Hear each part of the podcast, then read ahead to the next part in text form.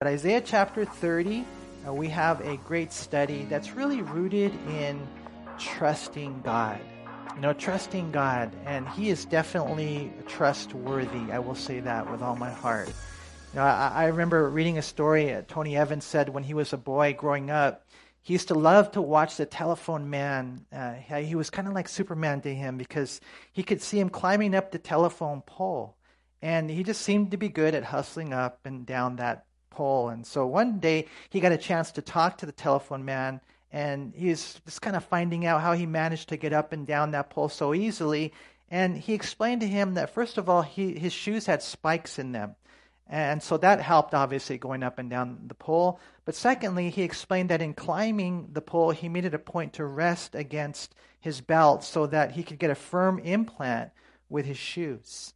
And so he said, you know, when he was young in his um, profession as a young man, he didn't really know how to how to rest in that belt. And so instead of resting, he would, you know, kind of lean forward and he would just slide down the post, if you can visualize it, slide down the wooden post. And as a result, he got a lot of splinters in his body.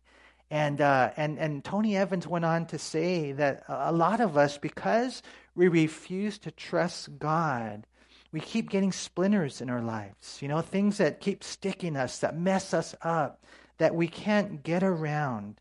And so we're going to continue to get splinters until we learn to trust God and to put all of our confidence in Him. And so I pray that we would have that. Today's study really is all about that. In Isaiah chapter thirty, we have the backdrop of Israel and Assyria kind of, you know, making their way to, to, to conquer the land. And what ends up happening is uh, Israel, rather than trusting God, they do what like the smart pe- person would do. You know, the one who is just leaning only on their own intellect. And they want to go down and ask help from Egypt, which is symbolic of the world. And so look what we read here in Isaiah thirty. It's a warning. There are twenty-three woes in the book of Isaiah. So he's warning them uh, frequently.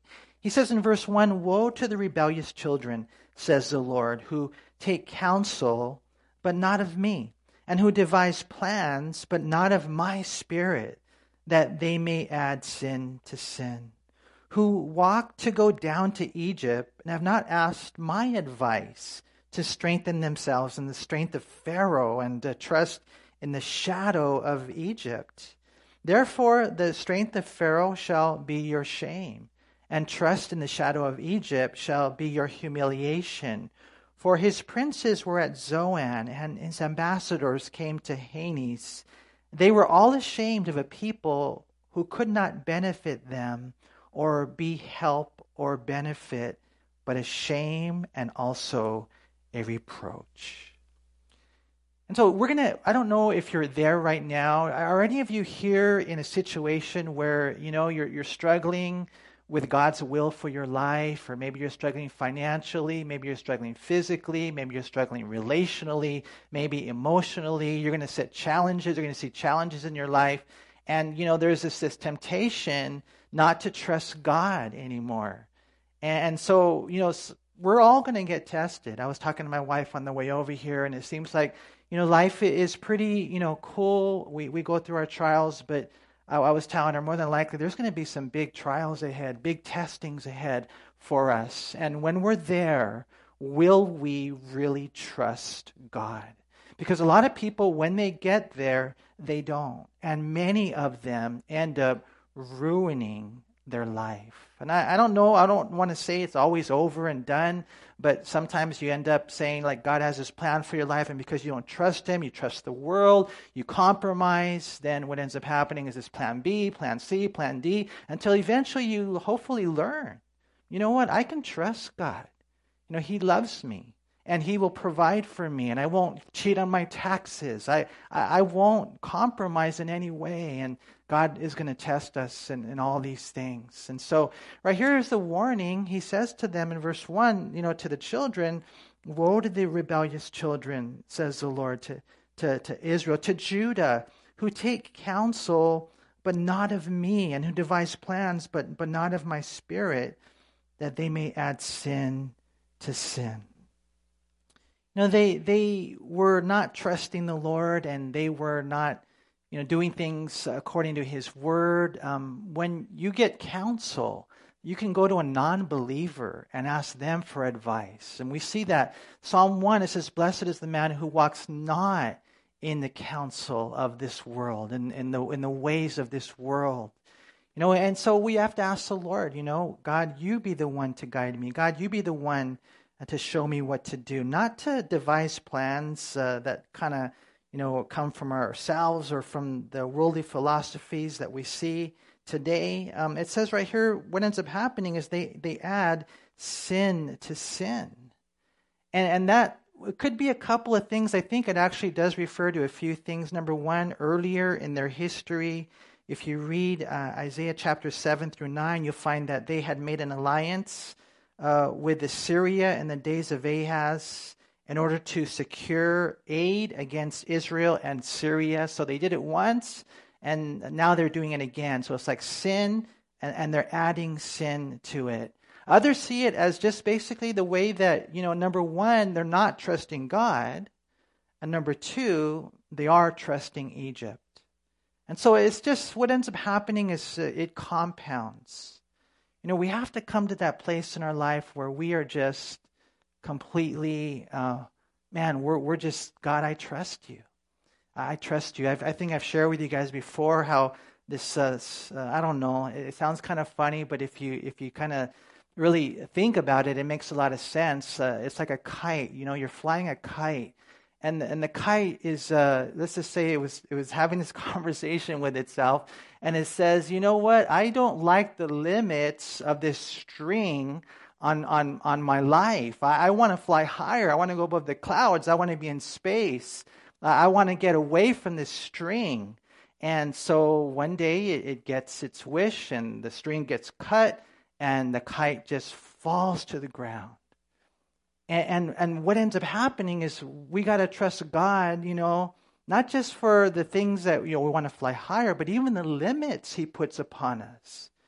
Because that that limit, not not to go too high or obviously, you know, too low, those those ranges that God gives to us in our life are for our own benefit.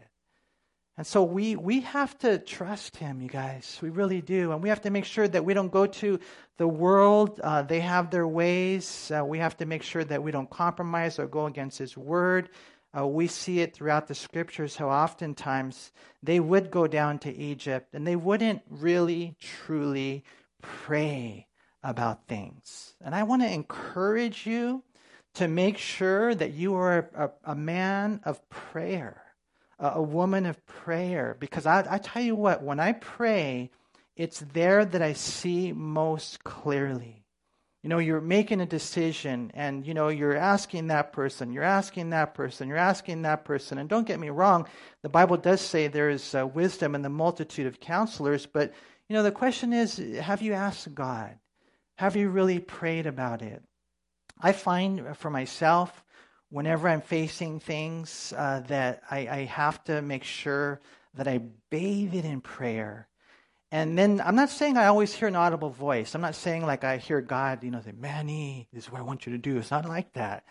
But I, but I, at least I know that if, if I brought it to Him in prayer, then I have peace about going forward and making decisions. What are those people who they just do, you know, what the world would do? You know, Proverbs three, five, and six, it says, trust in the Lord with all your heart and lean not to your own understanding. In all your ways acknowledge Him, and He will direct your path.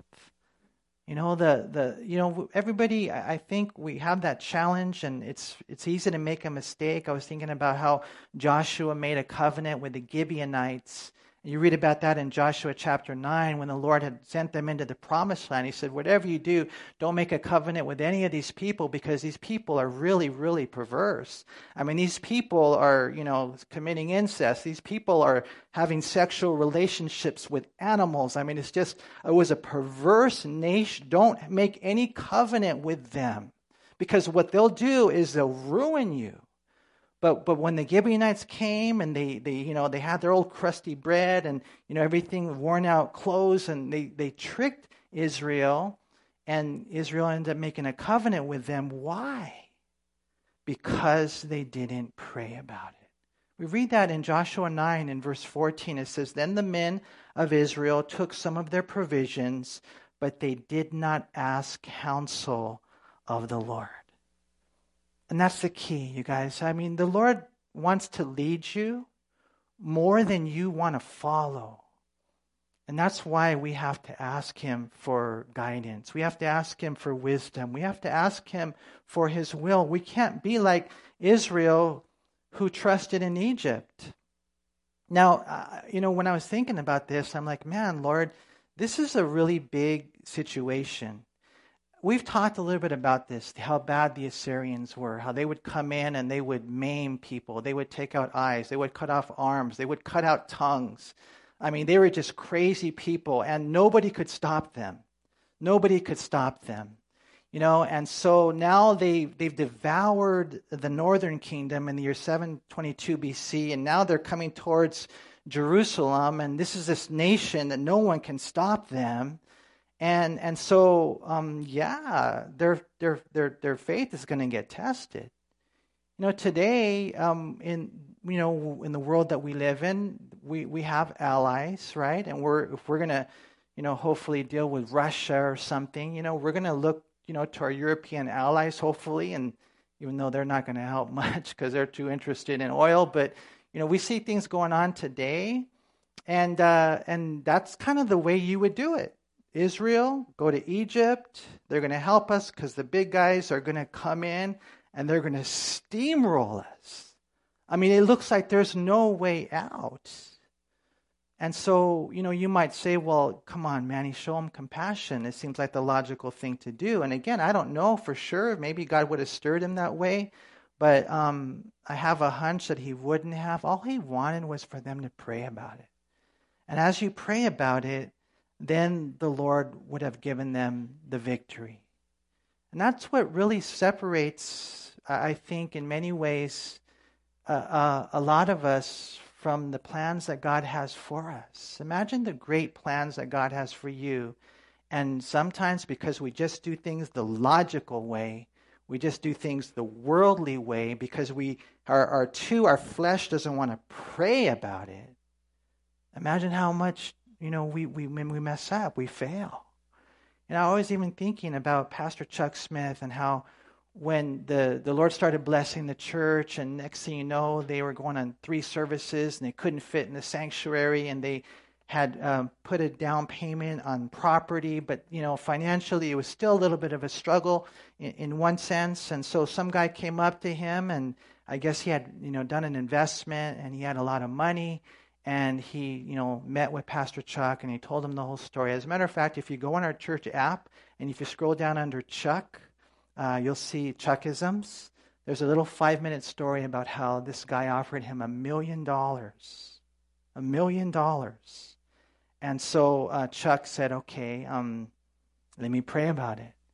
And he went and he prayed about it, and God told him no.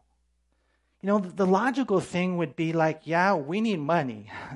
Yeah, um, a million dollars, you seem like a really nice guy, and, you know, it's just like perfect timing, and most of us here would be like, well, yeah, you know, for sure. But I think God just wants us to pray about it.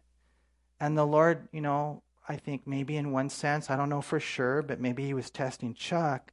Chuck, will you trust me on this? Will you really trust me? And he did. And you guys, uh, we've seen what God did through Pastor Chuck Smith. He just blessed him.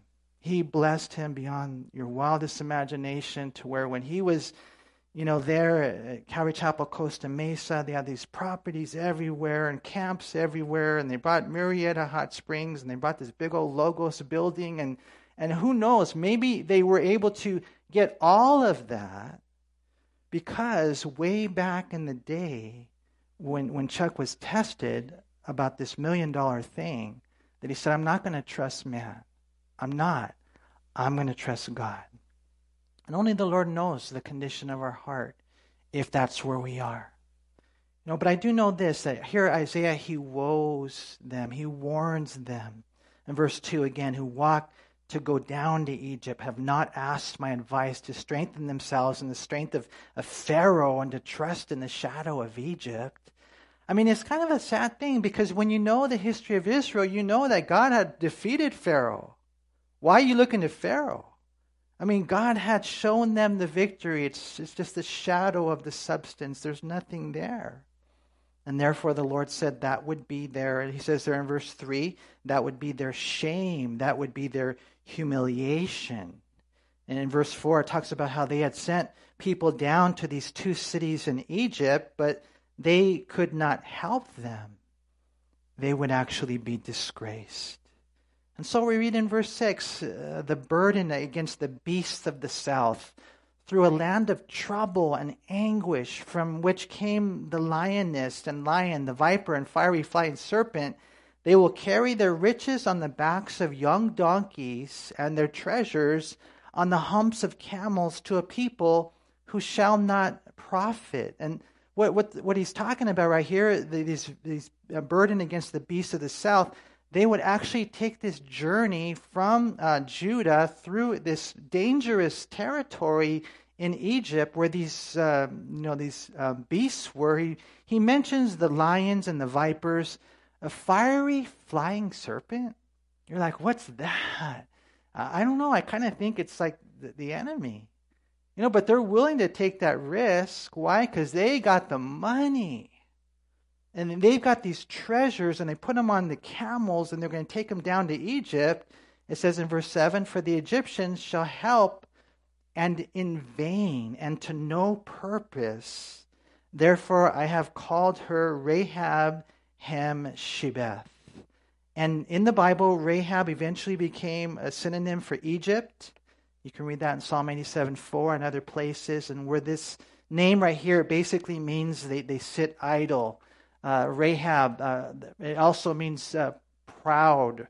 Uh, they, they just would do nothing for them. And I and I just and I know a lot of you here. I just thank God because you trust the Lord. You trust Him. You know, you're you're like that kite, and you're good with it. The limits that He's given to you, the time frames. He's got this beautiful plan for your life, and you're not questioning it. Because, you know, you trust Him. You know, I praise God for that. And I want to encourage, let's all come to this place. You know, sometimes we think that if we have the money, then that's the answer. We can buy Him, or we can buy this or that. And God is, a lot of times He'll tell us, listen, it's not about the money. It's about me. They were sending the treasures. And when I was reading this earlier today, I was thinking about those treasures. And I was thinking about how those, I mean, it says right there, they, they put their riches on the backs of young donkeys and their treasures on the humps of camels. I was thinking about how those treasures came through the victories of David, you know, and through the prosperity and blessings of Solomon. And now they're just losing it. They're, they're just giving it away because they could not trust God. He says to Isaiah, now go write it before them on a tablet and note it on a scroll, that it may be for time to come, forever and ever, that this is a rebellious people, lying children, children who will not hear the law of the Lord, who say to the seers, do not see, and to the prophets, do not prophesy to us right things, uh, speak to us smooth things, and that means speak to us nice things. You know, um, don't tell us the truth, just tell us what we want to hear. Or prophesy deceits. And then in verse eleven, it gets crazy. He says, get out of the way, turn aside from the path, cause the Holy One of Israel to cease from before us. You know, they thought that they could buy it. They thought they can... whatever, you know, go down to Egypt and, you know, next thing you know, all their troubles will go away. Um, some people think money's the answer, and they think that making more money is the answer. And they, they don't realize that, you know, uh, the way that it works with the manna, the way that it works with the Lord is you're always going to have enough. And, and if you get too much, it actually might rot. Lord, just feed me with the food allotted to me. But they thought, well, I can go and I can hire Egypt and, and we'll be good and this will be the answer to all my problems. And God is saying, no, I'm the answer to all your problems. You know, I think of all of you guys, and I could just imagine all the different challenges that you guys are going through, you know. And I think of myself too sometimes, you know, as a pastor and just different things. And if I were to focus on all the different aspects and all the different challenges and all the, you know, different people that don't like me or whatever the case may be, you know, you're going to go through different challenges and even relationships sometimes. If I were to focus on all that, I'd go crazy. You know what I try to focus on? I try to focus on my relationship with God first. Get in the Word. Get in prayer. Be a man of obedience. Trust the Lord, and He's going to take care of everything else. I'm not saying I'm oblivious to things, but I don't focus on that. You can't. If you focus on the Lord and you trust in the Lord and you honor Him that way, I promise you, He will bless your life. He will, and no one can stop it. God is a good God. He's so gracious to us. You know, but these people, unfortunately, they had come to a place in their life where they didn't want to hear it. You know, they didn't want to hear the Bible study. They didn't want to hear the, the guy, the prophet. They didn't want to hear Isaiah. So Isaiah's like, okay, God says, I'm going to write it down as a record for against them, indictment to them, and even for the, the people to see in the future. And here we are, we're reading what Isaiah wrote, and, and we're learning from it, right? I mean, he's telling this, they're telling the seers don't see and the prophets don't prophesy. You know, we're we're living in days where you can go to a church over there and they won't teach you the Bible and they'll just tell you what you want to hear. You go to that church and they'll give you like a, a feel-good message and they just, you know, help self-help stuff, you know. And, and, you know, the cool thing about just being able to teach through the Bible is it's not up to me or what to teach. It's up to God, whatever's there next on the text. And sometimes it's a, you know, a message about love, and other times a message about, about you know, grace or, or judgment or heaven or, or hell, the, you know, God, the devil. I mean, it's just all there. But but it's sad sometimes when people don't want to hear the truth. They don't want the full counsel of God.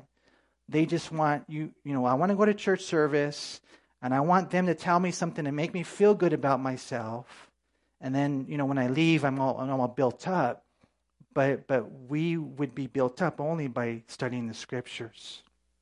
You know, the thing that's crazy is it says right here in verse eleven, this is what they're saying, get out of the way, turn aside from the path, cause the Holy One of Israel to cease from before us.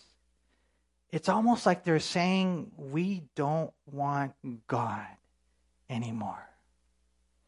You know, and I was thinking about our nation, you know, and I I, I, you've, I wish... You know, you could you know, talk to a lot of these guys that are in Washington, D C, or some of these people that are the movers and shakers and professors and universities and the framers and the influencers of our country. And, you know, back in the day, you, there was a, a time where it says, uh, um, you know, that we in God we trust. In God we trust. They put it on our money. Think about that. But, but. Man, now we're living in a time where all those people, those influencers, those politicians, those individuals, for the most part, many of them in Washington, D C, they, they want to get rid of God. The, the, you, the professors at Harvard University and all these Ivy schools, they just want God out. This is what this is right here. That's what this verse is saying. They just wanted to get out of the way, turn aside from the path, cause the Holy One of Israel to cease from before us. Now, what we find, it wasn't just about like taking God out of a certain aspect of the equation. The agenda of the enemy is to take God out of the nation. And so we see it even happening in our own country today. You know, and what can we do to, you might be here and you'd be like, well, there's nothing I can do to change it. Oh, yes, there is. Do you realize what one person can do to make a difference who is sold out and surrendered and completely committed and not caught up in California Christianity? I mean, do you realize what a difference that you can make? I mean, I don't know how or what.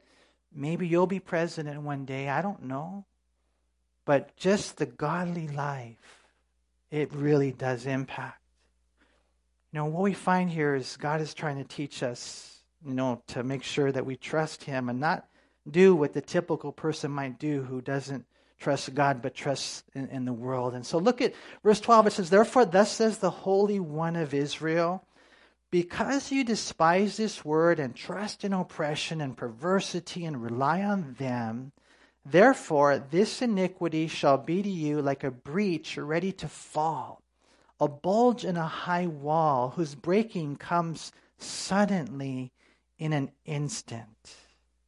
And you have some people, you know, they're just trusting um, in the world. They're trusting the system. They're trusting in their job. They're trusting in their money. And man, I'm telling you right here, it says suddenly, boom, one day, it's going to fall. And, and it says, "And he shall break it like the breaking of the potter's vessel, which is broken in pieces. He shall not spare. So there shall not be found among its fragments a shard, a piece uh, broken of a, a little piece of broken prop, uh, pottery won't even be found."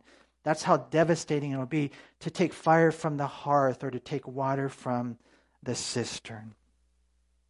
You know, I, and again, I know God is gracious, you guys. God is gracious, and only the Lord knows the heart of the individual. Only God does. I think of someone like David, and and God know, knew his heart when he did the things that he did, because he wasn't a perfect man. But I, I think of that individual who was serving the Lord and who left his family. He just left his family. You know, he said, "I'm not happy," and he just abandoned them for some other young girl in the church, and, and he... And he And he and he did that. And, you know, and you see countless stories of individuals doing these crazy things. And what God says right here is the wall's going to get broken, buddy. Protection is no longer going to be yours. And this is this vessel that maybe at one time, this jar of clay that was used in God's hands, is going to be shattered to such an extent that there will no longer be a piece big enough for God to use ever again. That's how dangerous it is when an individual comes to that place where I'm not going to do God, things God's way, because I don't really trust his plan for my life. And, and we see it over and over and over again. You know, I was thinking about how um, when the pandemic, you know, or whatever you might want to call it, COVID first started, um, there was an offer from the government to the churches that said, "Hey, if you want, you can get money, you know, and we can, you know, help you out." And I got actually a lot of text messages from pastors that I knew that were jumping on board. They're like, "Hey, free money," you know, and I didn't have a piece about it, because I'm like, well, you're looking to the world to give you money. Why are you doing that? You know, and so, you know, I, I didn't do it, but after it's all said and done, and now it's been whatever, a year and some months later, um, some of those churches are no longer there. Maybe, and only God knows, but maybe it's because they were trusting in Egypt rather than trusting in God. I don't know. I just know this, that we have to be careful, and God will, he will test us. We have to be so holy in just, Lord, you know, I, I know you love me. I don't understand everything that is going on in my life, but I, I do understand you love me. And, and so we have to stay there. You know, these guys, unfortunately, they they didn't. Israel had some, they've had some uh, hard history. Look at verse fifteen. "For thus says the Lord God, the Holy One of Israel, in returning and rest you shall be saved. In quietness and confidence shall be your strength." Now that sounds like a great deal to me, right? God just says, just come back. Just come back and, and rest in me. And, and when you're there, man, you're going to have this peace. You're not going to be all frazzled and, and freaking out. You're going to have this This confidence, you're going to have this quietness. It'll be your strength. That's what God told Israel. But it says right there, but you would not. And you said, no, for we will flee on horses, and therefore you shall flee. And we will ride on swift horses, therefore those who pursue you shall be swift. One thousand shall flee at the threat of one, and at the threat of five you shall all flee, till you are left as a pole on the top of a mountain and as a banner on a hill. And that pole on the top of a mountain is basically a tree without branches, no fruit whatsoever. And that's where they would end up. You know, what we find is that, you know, the Lord just wanted them to trust him. Just trust me. You know, and they didn't. They went to Egypt. They said, no, we're going to get some um, horses. And if you have a New Living Translation, it says that basically they're going to get horses to go into the battle, like cavalry. We're going to we're going to win. Here it says they're going to flee. But more than likely is it's saying we're going to get horses and we're going to win this. Egypt's going to help us and we're going to be good. And, and God says, no, that's not going to happen. Because you did not trust me, then, you know, one of them is going to chase a thousand and five of them are going to chase all of you. When God started the nation of Israel and he established a covenant with them, back in the book of Leviticus, chapter twenty-six, verse eight, God actually said the opposite would be true. He said to Israel, if you trust me, if you trust me, this is the type of victory that I will give you, that five of you will chase a hundred, and a hundred of you will chase ten thousand. All your enemies will fall beneath your sword. And see, that's what happens. Things get turned around. You know, I'm here to tell you, you know, and I, and I know you guys know this or not, but man, God, even though, again, we don't understand everything, we don't know, you know, all the details of our of our lives, he has plans for us that are good. Jeremiah twenty-nine, eleven through thirteen. And, and, and it's so powerful, and it's so beautiful, it's so wonderful. And you just have to trust him. You know, I remember even for myself, you know, when I was called into the ministry, and uh, I, I still don't know, you know, how it happened or stuff, but I remember I had a really good job and great benefits, you know, and, and you know, I thought I was going to, you know, you know, whatever, retire from there. And then the Lord, the day came where God said, no, I want you to quit your job and I want you to go into full minute, full-time ministry. And in the process, you take a forty percent pay cut, and you lose your benefits. And people thought I was crazy, because you guys know how big benefits are nowadays, right? Everybody thought I was crazy. But, you know, I remember even when I asked my wife to marry me, I, I wasn't full-time. And, you know, like, that's probably not a good thing to tell young guys nowadays, you know, but I, I just knew that the Lord was calling me to ask her to marry me. Different things. And when I, when I actually, you know, started the church in El Monte, quitting my job with no, with no like assurance of how will we provide for my family. I mean, I wasn't just, you know, like, you know, like, well, if things work out, then I'll go back here. No, it's like you're quitting your job. And, and, and, and all I know is that inside of me, God had established something. And even today, you know, I don't know all the details of everything, but I do know this, man, he will always provide. I know that. You know, and I don't have to look to man. I don't have to worry about it, because I know that he will. You know, we have to, at the same time, you know, not be foolish. All those types of decisions that God will make, ask you to make, or steps of faith that he will ask you to make, it's always rooted in a very intimate prayer life where you're praying and God is putting things on your heart. He's showing you things in his word, and that type of relationship, it's not a, a foolish thing. It's, it's steps to faith, and faith is really, um, you know, where we hear God's word. Faith comes by hearing, and hearing by the word of God. We hear and then we respond. You know, we have to be so careful that we don't trust in, you know, the almighty dollar or the military. You know, Psalm twenty and verse seven, it says, some trust in chariots and some in horses, but we will remember the name of the Lord our God. Deuteronomy seventeen sixteen, God has specifically told the Jews not to multiply horses. It says, when you have a king, because he knew one day they would go there, he shall not multiply horses for himself, nor cause the people to return to Egypt to multiply horses, for the Lord has said to you, you shall not return that way again. You know, we were called out of the world. We can't go back to the world for help. You know, it's interesting when David won his military victories, and he did end up with a lot of horses, he hamstrung the horses. He, he basically handicapped them because he did not want to ultimately trust in them. And so unfortunately, Israel did not listen, and they would pay the price. And we see that in really the days of Babylon. And, and so we'll see that in five eighty-six B C. But does that mean that God's done with Israel? No way, huh?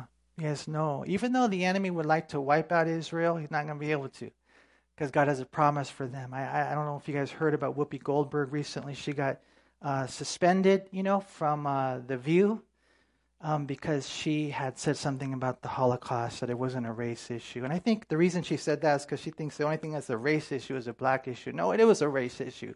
You know, this uh, Hitler, he tried to eradicate the Jews, the Jews, right? Because the devil hates the Jews, because they're a sign to the world. You know, I, I was talking to someone the other day about this, and I was asking them, hey, do you understand this whole Russia thing? All that's going on in Russia? So, um, and they were like, no. And I'm like, you've been coming to this church for how long? And you don't understand this, you know? And I felt like this is my fault. But if you have, if you don't understand this whole Russia thing and Iran thing and Turkey thing and Syria thing and all that's going on there in Ukraine, I, I, I encourage you, read Ezekiel thirty-six and thirty-seven, because those are prophecies how in the last days Israel would be regathered to the land, and they would become fruitful, which was such a miracle because Israel bought this land the size of New Jersey. There was basically swamplands. And it says in Ezekiel thirty-six and thirty-seven, they would all come back to the land. They would be fruitful. And this little nation, this little teeny tiny nation the size of New Jersey, became the fourth largest exporter of fruit in the world. And so Ezekiel thirty-six and thirty-seven have already been fulfilled. But Ezekiel thirty-eight is next. And what Ezekiel thirty-eight talks about is how one day Russia and Iran and Turkey and a couple other nations, they're going to eventually invade Israel. Now, you guys, I, I'm not like one of those who says this is it, you know, you know, we don't know for sure. But I will say this, that the Bible says that when that happens, the rapture and this invasion, they're right around the same time. We're not sure which one starts first, but they're right around the same time because they talk about this seven-year period. And so we're living in a world now where, I mean, who's afraid of Putin? I mean, we're, there's no one in America that's afraid of him. Maybe some Republicans, but they don't have the power. And so you guys, the oil, the whole situation, everything is being lined up now. You know, and, and we see it right in front of our eyes. And that's why we have to be ready. You know, God will spare his people. When Russia does come in, um, Israel will prevail. And you read, so I want to encourage you, if you have questions, talk to one of the pastors or one of us, but you read Ezekiel thirty-eight. And that's why when you hear like Israel in the headlines or Russia in the headlines or this whole Russia-Iran pact, which in the Bible days is known in Persia, it's it's it's unprecedented. And so it's definitely a sign of the times. But God, he protects his people. Look what it says in verse eighteen. Therefore the Lord will wait that he may be gracious to you, and therefore he will be exalted that he may have mercy on you. So God will be exalted because of his grace And, and mercy upon Israel. For, for the Lord is a God of justice. Blessed are all those who wait for him. Now it's interesting how the Lord will wait for them. The Lord will wait, it says in verse eighteen, but we also have to wait uh, for him. And so one of the things that's interesting about this is this, the fact that he talks about how God is going to be merciful, but at the same time, how God is going to be just. And it's almost like an oxymoron, because you know what mercy is, right? You know what justice is. Justice is getting what you deserve, but mercy is not getting what you deserve. And so how does that? By the cross of Christ, all our sins were laid on him. He paid the punishment that we deserved. And so Jesus experienced that justice, the wrath of God, but we experience mercy. It says in verse nineteen, "For the people shall dwell in Zion at Jerusalem, and you shall weep no more. He will be very gracious to you at the sound of your cry. When he hears it, he will answer you." That's for Israel, how they would pray and cry and God would hear. And it's for us too. I want to encourage you guys to pray like that. "And though the Lord gives you the bread of adversity and the water of affliction, yet your teachers will not be moved into a corner anymore, but your eyes shall see your teachers." And basically what he's saying right there is, because remember earlier we were talking about they were in a time where they didn't want to hear their teachers. And some said that their teachers would hide or they were hidden. And he says that's not the way it's going to be during the millennial kingdom. They're, they're going to be taught uh, when they're in right relationship with God. And look at this next verse. It's so beautiful. And it says in verse twenty-one, "And your ears shall hear a word behind you saying, 'This is the way. Walk in it, whenever you turn to the right hand or whenever you turn to the left.'" And I, and I love that because, number one, I mean, God is showing them mercy and and they have this relationship in the millennial kingdom. They're teachable, but they're also reachable in the sense that when you have a relationship with God, it's like the still small voice. And you can hear that voice when you're in right relationship with him. And that's what he says right there. Your ears shall hear a word behind you. And God is saying, hey, this is what I want you to do. You walk in it. Whether it be he telling you to go right, telling you to go left, or maybe when you shouldn't be going either way and he wants you to go straight. Isn't it so cool that we have a personal relationship with God like this? You got to listen. You got to listen and he'll share things with you. You know, what he wants us to do, what God wants us to do is to wait on him, to wait on him. Later, we're going to see that in Isaiah forty, verse thirty-one. It says, "Those who wait on the Lord shall renew their strength.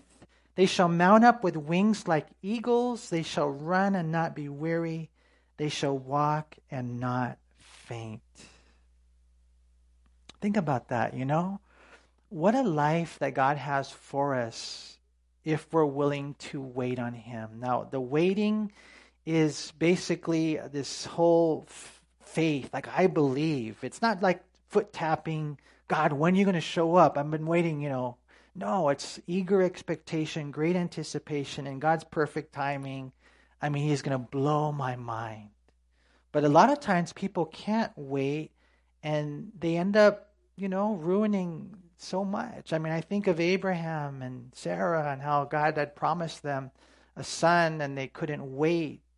And so what ends up happening is Sarah says, hey, Abraham, you know, here's my maidservant, Hagar. You guys have a relationship and we'll kind of get this thing going. We're going to help God out. And look at the heartache they experienced because they were not willing to wait on the Lord. So don't don't go ahead, you know, stay in step with the Spirit. Don't lag behind. You know, you wait on the Lord and in his perfect timing, he's going to he's going to show up and he's going to do what he's going to give you the desires of your heart. You want to know why? Cuz he's going to put those desires there. He's going to put his desires inside of you because you love him, because you're in the word, because you're in prayer, because you're in fellowship, because you're you're in relationship with him. He's going to put his desires in your heart, and then he's going to give you those desires, but you have to wait on him. You know, C H Spurgeon said something really, really cool, and so I'm going to read this long quote, and so please listen to this quote. He said this, he said, "Certain of God's people are in trouble and distress, and they are eager for immediate rescue. They cannot wait for God's time, nor exercise submission to his will. He will surely deliver them in due season, but they cannot tarry till the hour comes. Like children, they snatch at unripe fruit. To everything there is a season and a time, to every purpose under the heaven. But their one season is the present. They cannot wait. They must have their desire instantaneously fulfilled, or else they are ready to take wrong means of attaining it. If in poverty they are haste to be rich, and they shall not long be innocent. If under reproach their heart ferments towards revenge, they would sooner rush under the guidance of Satan into some questionable policy than in childlike simplicity just trust the Lord and do good. He said, it must not be so with you, my brethren. You must learn a better way. And so we read in verse twenty-two, he says, you will also defile the covering of your images of silver and the ornament of your molded images of gold. You will throw them away as an unclean thing. You will say to them, get away, or a good riddance. And, and so much of our problems has to do with idolatry. We, when we put someone or something before God, and the Lord says, you know what, when you're there and you're in right relationship with me, you're going to get rid of those idols. And then he will give the rain for your seed with which you sow the ground, and bread of the increase of the earth. It will be fat and, and plentiful. In that day your cattle will feed in large pastures. Likewise the oxen and the young donkeys that work the ground will eat cured fodder. That's, that's really good grain. I mean, they're going to be blessed so much. Um, kind of like, um, any of you guys have...